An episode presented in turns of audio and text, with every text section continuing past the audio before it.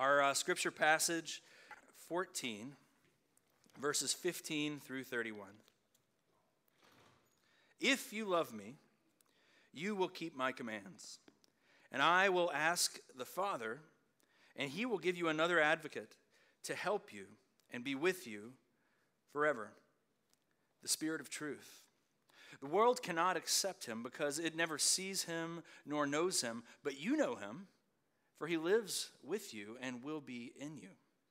I will not leave you as orphans, I will come to you. Before long, the world will not see me anymore, but you will see me. Because I live, you also will live. On that day, you will realize that I am in my Father, and you are in me, and I am in you. Whoever has my commands and keeps them is the one who loves me. The one who loves me will be loved by my Father, and I too will love them and show myself to them. Then Judas, not Iscariot, said, But Lord, why do you intend to show yourself to us and not to the world? Jesus replied, Anyone who loves me will obey my teaching. My Father will love them, and he will come to them and make our home with them. Anyone who does not love me will not obey my teaching. These are the words you, you, these words you hear are not my own. They belong to the Father who sent me. All this I have spoken while still with you. But the advocate, the Holy Spirit, whom the Father will send in my name, will teach you all things and will remind you of everything I have said to you. Peace I leave with you. My peace I give you. I do not give to you as the world gives. Do not let your hearts be troubled, and do not be afraid. You've heard me say, I am going away, and I am coming back to you. If you loved me, you would be glad that I am going to the Father, for the Father is greater than I. I have told you now before it happens, so that when it does happen, you will believe. I will not say much more to you, for the prince of this world is coming. He has no hold over me but he comes so that the world may learn that I love the Father and do exactly what the Father commanded me. Come now, let us leave. This is the word of the Lord. You can be seated.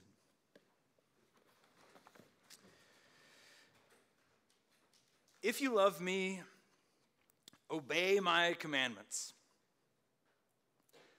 If you love me, obey my commandments.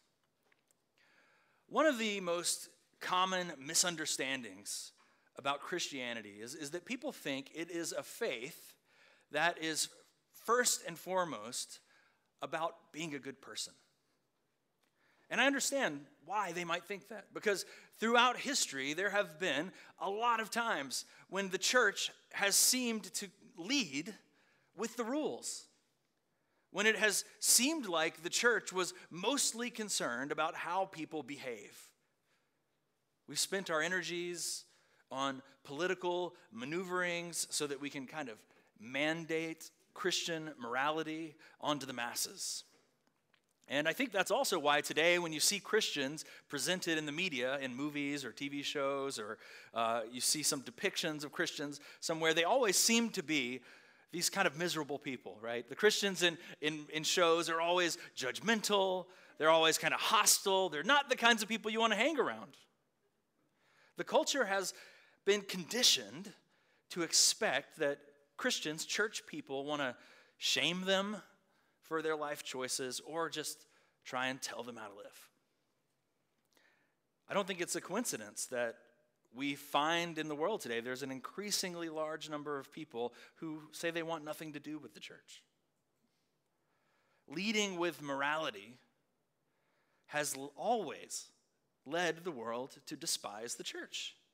And it's not just bad for people out there, it's not just bad for the, the people in the world, it's bad for us in here, it's bad for the church. Leading with the law ruins the church.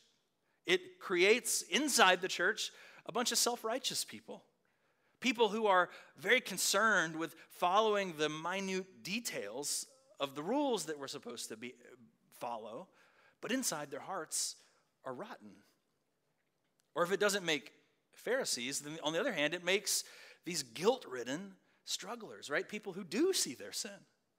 People who realize how bad they are, but they're so afraid of sharing about their failings and their weaknesses. They, they feel they, they believe that they, they're going to be shamed, that they're going to be punished. And so they live with fear and they live with shame and they live with doubt.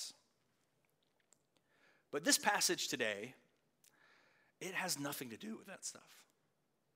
This passage today has nothing to do with that kind of law first thinking. Now, it's about obedience. It really is. This is a passage that talks about keeping God's commands. But really, it's about the Holy Spirit. This is a passage about a power that is at work in us.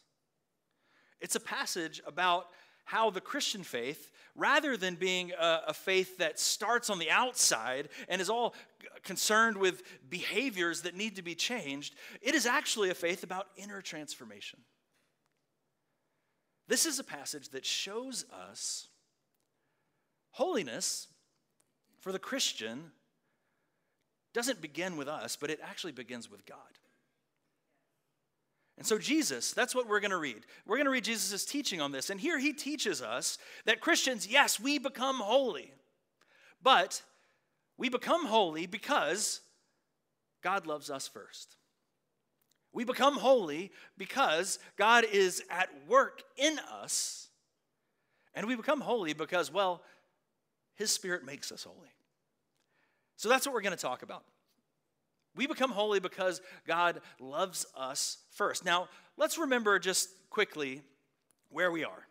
Uh, these chapters of John are a, a part of a big speech that Jesus gives around the Last Supper. And this speech goes on for several chapters. It's a speech where Jesus is trying to prepare the disciples for what's about to come.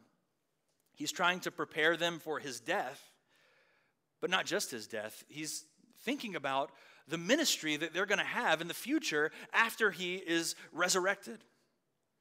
And here, to get them ready for that moment, he gives them this teaching. He says, If you love me, keep my commandments. And then he says it several times. He restates it a lot. I don't know if you picked up on that as we read the passage, but he says it in the first verse we read, then he says it again in verse 21. He says, Whoever has my commands and keeps them, is the one who loves me.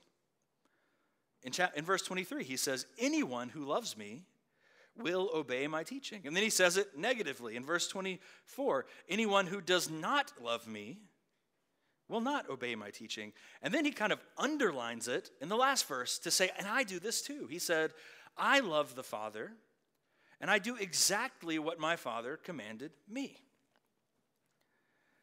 Now, if you're a Christian here in the room, do those words kind of scare you a little bit? I think sometimes they do. I think sometimes we read those words and we kind of hear them backwards in our head. We, we imagine that it, it says something like, if you really love God, then you stop sinning. That if you really love God, then you're going to always obey and it's going to be easy. But that's not what Jesus says. It's, that is a, a total twisting of what the scripture says. He's not trying to say that the Christian life is a perfect life. He's not telling us that the Christian life is a sinless life, right? Just think of who he's talking to, right? He's talking to the disciples. These guys are a mess. He knows that they're not about to go off and live perfect lives. But what he is saying is if you love me, that's how he starts, if you love me, he's talking about the grounds of our obedience that the Christian's obedience is grounded in the love of God. That people will obey his commands because they love him. In other words, our, our obedience, true obedience, doesn't come out of a motivation that we need to perform or we need to prove ourselves. It's not motivated by a fear of judgment or a fear of rejection of God. True obedience is a heart level response to God's love, to who God is, and to what He has already done for us. Real holiness flows out of love for the Holy One. But even that, let me let's think about that for a moment. Where does our love for God come from? What does the Bible say? Did we just one day wake up and, and all of a sudden we decided that we are going to start loving God? Or did God initiate that love? Well, you know, it starts with God, right? That's Romans 5. Romans 5, it says, God demonstrates his own love for us in that while we were still sinners, Christ died for us. We didn't start loving God. God started loving us. And then John, the same author, later when he's writing a letter to the church, he emphasizes this. He says, We love because he first loved us. It's not a relationship that we started, folks. He loved us first. And not only did he start it, but scripture assures us over and over again that he's going to keep it going and he's going to bring it to completion. You remember that verse Paul says, He who began a good work in you, he's going to bring it to completion. And how's he going to do that? Well, that's what this passage is about. He tells us right here in verse 16, he says, And I will ask the Father, and he will give you another advocate to help you and to be with you forever.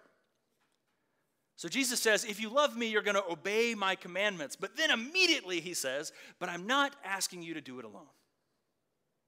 I'm not asking you to do this all by yourself. I'm sending you my spirit, and he's going to be with you, and he's going to ensure that you can do it. And how long did he say the spirit was going to help? Did he say the spirit was going to help until you messed up? Did he say the spirit was going to help until you reached your 1,000 sin quota? No. He said he will be there to help you forever. Everybody say forever. Forever. So you shouldn't be scared of this verse. You shouldn't be scared of this passage. This isn't meant to be a burdensome saying. In fact, this, rightly understood, is it's like a fire hose of good news.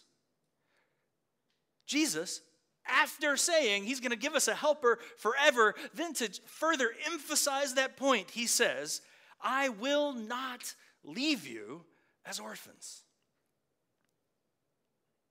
You're never going to have to go it alone. I'm not going to leave you behind. You know why Jesus said that? He said that because he knows that we have an enemy who is always telling us the opposite thing. We have an enemy, and you know what? He doesn't fight fair, he fights dirty. Satan wants you to believe that you are an orphan. He wants you to believe that you do have to go it alone. He wants you to believe that it's all up to you. Sometimes I think that that Satan wants us to imagine that our life, it's like we're standing on a stage and we're doing all the things that we need to do, and God is out there in the audience, you know, sitting in the balcony. And his arms are folded, and he's watching this drama unfold. And when you do something that he likes, maybe he claps, maybe he's happy. But if you don't, he's up there and he's scowling and he's angry and he's thinking, you know, maybe I'll just walk out on this show. Our enemy, he wants us to imagine a God who is out there, who is far off, who is distant, who is demanding. He wants us to believe that everything rests on our shoulders. You better obey. You better not stumble. But that's not the truth. God loves you first. God loves you so much that he came to earth and died to make you his own. He calls you his child.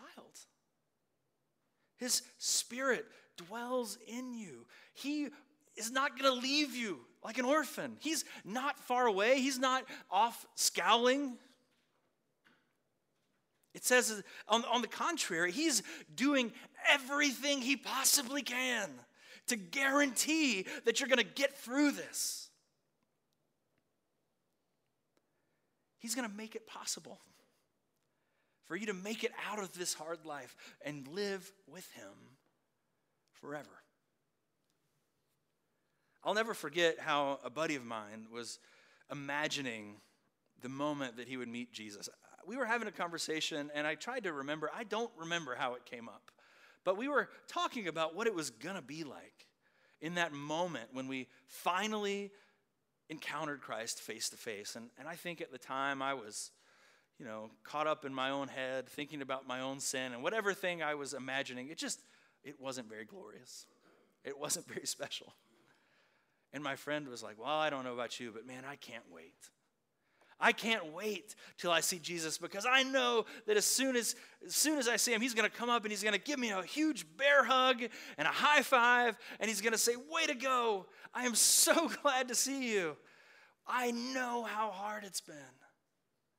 I know what the temptation has been like. I know the pain and the heartache that you have been through, but you made it. We did it. And I'm so glad to see you. You're safe. The battle's over. Welcome home. And I just remember I was so struck by his confidence. This picture that Jesus really wants to see him. And I realized, you know, he's right. He does want to see me. And he wants to see you. Of course he does. He gave his life for you. He wants to see you. God gave his only son for you. We are not his enemies. We are loved. We're not orphans anymore. We're children. So when Jesus says, If you love me, he's just stating a fact. That's, that's true of every Christian. That is true of every person who has encountered Christ and knows him. When you know Christ as your Savior, you love him. Of course you do. Because he loved you first. That's the first point. The second thing we see here in this passage, though, is that, that we become holy because his Spirit is at work in us. So, as we, we go on and, and we read this passage, what we find here is there's some really good doctrine, some solid stuff that we should learn about the Holy Spirit. But I think as Presbyterians, we can pretty easily get bogged down in that cerebral theological stuff. And when we do that, we might miss this really incredible thing that Jesus is saying. He is saying that we have power.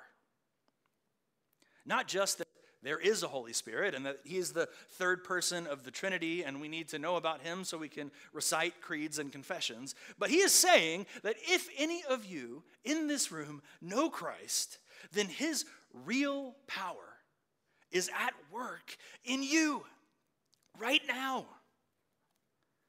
The Holy Spirit is in you if you know Jesus. That's incredible. Verse 19, Jesus says, in a minute, he says, Before long, the world will not see me anymore, but you will see me. Now, right there, he's talking about his death and his resurrection. I'm going to die, but then I'm going to come back. What does that mean, though? When he, when he, well, he's really talking about our salvation, right? When Jesus died on the cross for our sins, that's, well, that's the basic story, right? He died for our sins. But death didn't win that battle, right? That wasn't the end of the story. When, when Jesus died, that, he didn't just die. When, when sin, when, when he bore the weight of our sins, sin didn't win. But he triumphed over sin.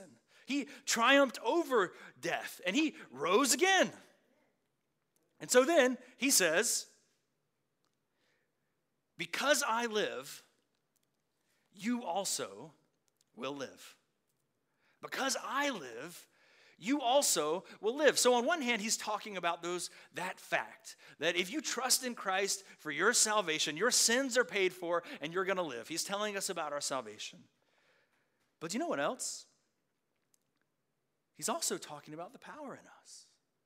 He's saying that when I rise, you rise too. That the same power that, that brings Jesus from the dead didn't stop in that moment, but Paul tells us that it's still working itself out in your life. Do you remember that verse in Ephesians, Ephesians chapter 1? Ephesians 1:18. He, Paul, he's praying for the church. And he says, "I pray that the eyes of your heart may be enlightened so that you would know his incomparably great power for us who believe. So he says, I'm praying that your eyes would be open so that you would know how great God's power is for everyone who believes. And then he says, that power is the same as the mighty strength that he exerted when he raised Christ from the dead and seated him at the right hand of God in the heavenly realms. That same power that brought Jesus from the dead is at work in your life. The Spirit of God is at work in us. His power is in you. But even that, I know, can be kind of confusing. Okay, but what does that really mean? What is the Spirit doing? What is this power that you're telling me is in, inside of me? Well, the Bible tells us, first of all, that the Holy Spirit is a person, not a thing. The Holy Spirit is a him, not an it. And that can be a little confusing for us because in English, when we talk about spirit, a lot of times we, we will say it. But this is trying to tell us that the Holy Spirit is not like the Force in Star Wars. But instead, the, the Holy Spirit is a person who is powerful a person who is powerful and who is at work in us. And so, when we're experiencing that power, it is not like sitting on a park bench and trying to channel your chi or something like that. But instead, it, it is, it's more like becoming aware of a friend who's been with you the whole time. It's learning how to receive his guidance, learning how to listen to his voice, learning how to walk alongside of him in step as he is following and carrying out and empowering us to live in the will of God. We've got to hear his voice, but what does his voice say? Well, let me list three quick things the first thing that his voice is always saying to us is his voice is speaking words of conviction. In chapter 16, still part of this speech, when Jesus continues to talk about the Holy Spirit, he says that's one of the main works. That when the Spirit shows up, what he's going to do is he's going to convict the world concerning sin and righteousness and judgment. So, one of the things the Holy Spirit's going to do is He's going to allow us to see our sin. Now, that doesn't mean it won't be possible to sin, right? Of course, it will be possible to sin when we're Christian, but when the Holy Spirit's in you, sin is not the same as it used to be.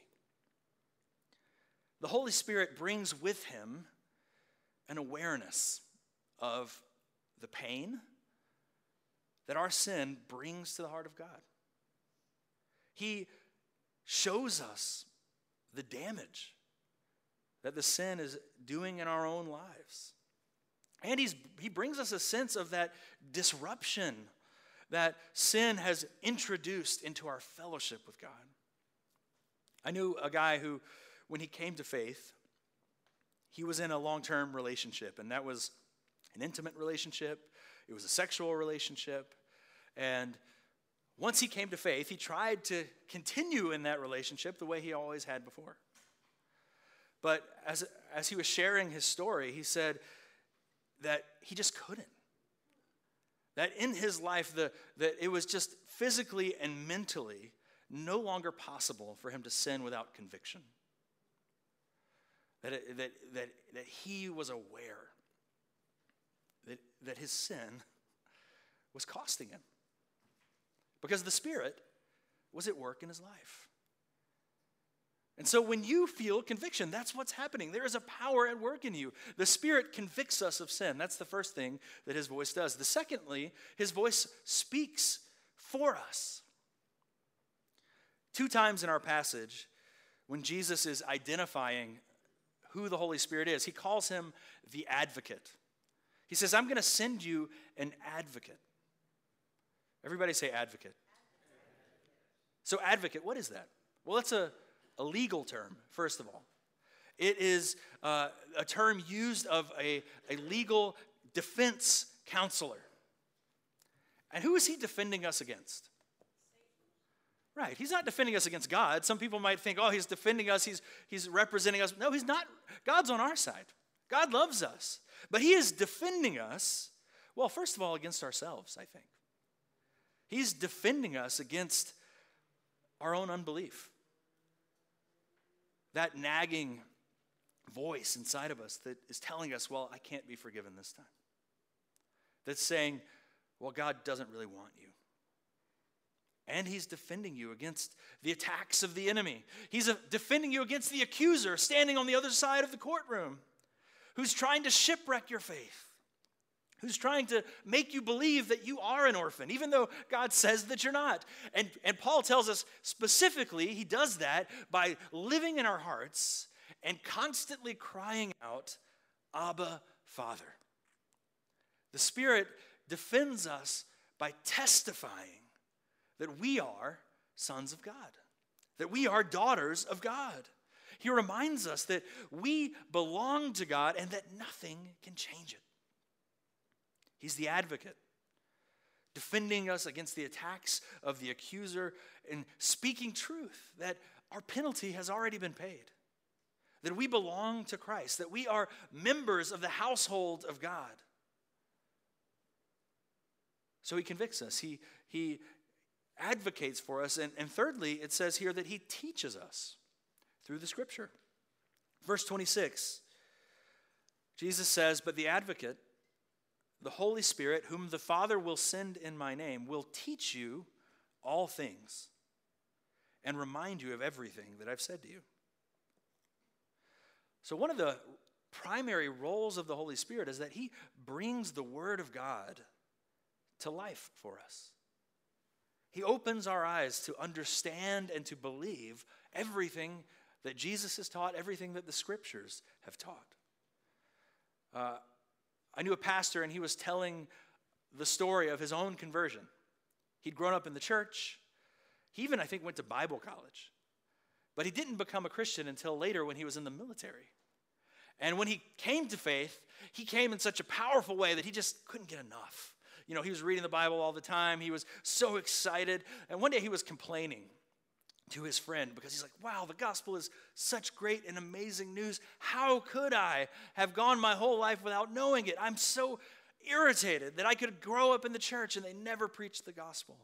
That I could go to Bible school and they, they never preached the gospel. That I'd read all these theologians and not even Martin Luther knew what the gospel was. And the guy laughed listening to him and he said, When was the last time you read Martin Luther?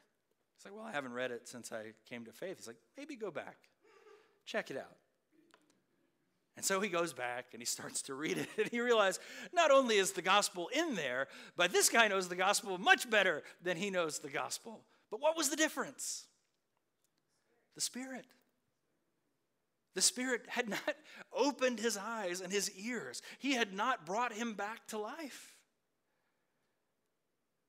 That's what the Spirit does. He teaches you. And that means whenever you pick up this book and something in it strikes your heart, whenever you hear a sermon and it changes your life in some way, whenever you learn some truth about God from a brother or sister in the church, something powerful is taking place there. Do you realize that? That is not something every person gets. So many people pick up this book and it's nothing. It's meaningless. It's just another piece of old literature. But when the people of God, indwelt by his spirit, encounter him, it is an amazing and powerful work. Something that you only experience because there is a living God at work in your life. And so the Spirit, He is at work in us. He convicts, He advocates, He teaches us. He has power, and that power is at work in you. But finally, the thing I want to point out is that His Spirit also makes us holy. The Westminster Confession, one of the things that it tries to emphasize, he wants us to recognize that the power that saves us is the same power that makes us holy. Uh, what that means is, it's not like a lot of people think that you hear the gospel and maybe you walk down the aisle at your church and you get baptized and Jesus saves you, but then after that, well, it's up to you. The story is not that, that Jesus comes to earth and he dies for your sins and he, he washes you clean, and then he says, okay, now go take care of the rest. Now go be like me. No. Here's the question in how they put it in the Westminster it says, What is sanctification? And I think I have the answer up there, if you'll. What is sanctification? And the answer it says is sanctification is the work of God's free grace, where we are renewed in the whole man after the image of God. And we are enabled more and more to die to sin and to live to righteousness. Now, let me break that down for a second. What that means is the process of becoming like Jesus is not all that different from the process of meeting Jesus. It's all by His grace. Sanctification is the work of God's free grace. It's all by His power. but where salvation happens in just a moment, that moment when we repent of our sins and turn to our Savior, sanctification is that grace working itself out throughout the course of our whole lives. In other words, this is saying that God will make you like Him. That's just what He does. He isn't going to stop working, He is going to transform you, and there's nothing you can do about it. He's going to make you like him, and there's not a single thing that you can do to stop him because that is how good he is. You know, another way you could say that is this if you love him, you will obey his commands. But it sounds different, right? When you put it in that context, it's far more about him being good than about us being bad. It's about Him making us into the people that He has created us to be. It's about the good promises of His abundant grace that He who began a good work in you will bring it to completion. But I want to be honest about it. You know, I'm trying to emphasize here this morning that real obedience flows out of a response to God's love, that, that real holiness is, is God's Spirit working holiness out in our lives. But I want you to also hear me say honestly, that doesn't mean obedience is easy. We still live in a broken world. And sin is a part of our lives, and sin is at war in our hearts every day. And sometimes, following Jesus, loving Him, being faithful, being righteous, sometimes it's painful, right? Sometimes following Jesus is hard. Sometimes it costs a lot. Sometimes it feels like it'd be easier to just die than do what Jesus asks. And it takes every ounce of self control. You know what else? Sometimes we don't obey. Sometimes I fall flat on my face. Sometimes I, I fail and, and I make a mess of everything. The confession, it says that we're enabled more and more to die to sin and live to righteousness. And it kind of seems like it's this upward, upward, upward kind of path. But sometimes I look at my life and I think, wow, you know, I really thought I'd be better by now. You ever feel that way? Like, gosh, wow, I, I've been following Jesus for so many years, and I just can't believe I still fight with anxiety like this, or lust, or, or anger, or addiction. I, I can't believe I can just still be such a jerk sometimes. But do you know that even that thought is a part of your sanctification? Even recognizing that means that God still has you, that He hasn't left you. In fact, in my life, the longer I walk with Jesus and, and the more I experience His grace and mercy in those kind of moments, that's where the power is. You know, the Spirit makes us holy by showing us the emptiness of our sin and the fullness of God's love, especially when we don't deserve it, especially when we haven't done what we wanted to do. And near the end of our passage, Jesus ends by saying, Peace I leave with you. My peace I give you. I don't give to you as the world gives. Do not let your hearts be troubled, and do not be afraid. See, these are God's good promises to all of us who will come. He's saying that He's not going to leave you as an orphan. He's not going to take back His promises. His peace is a peace that's going to last.